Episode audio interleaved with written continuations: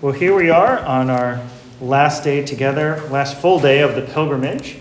Uh, and here we are in St. Peter's Basilica celebrating Mass, starting the day with our Lord. What a great gift and blessing that is. We have a full day ahead of us, a joyful day of seeing the major basilicas.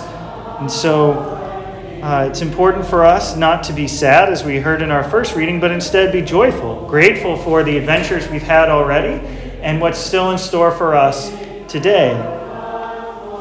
And after our pilgrimage, uh, we too are being sent out. As we hear in our gospel passage, Jesus sending out the 72, we too will be sent out to share with others what we've received, to share with them the great blessing it's been to be on this trip, the ways that God has been at work in our hearts, so that through us more can be drawn to the Lord as well.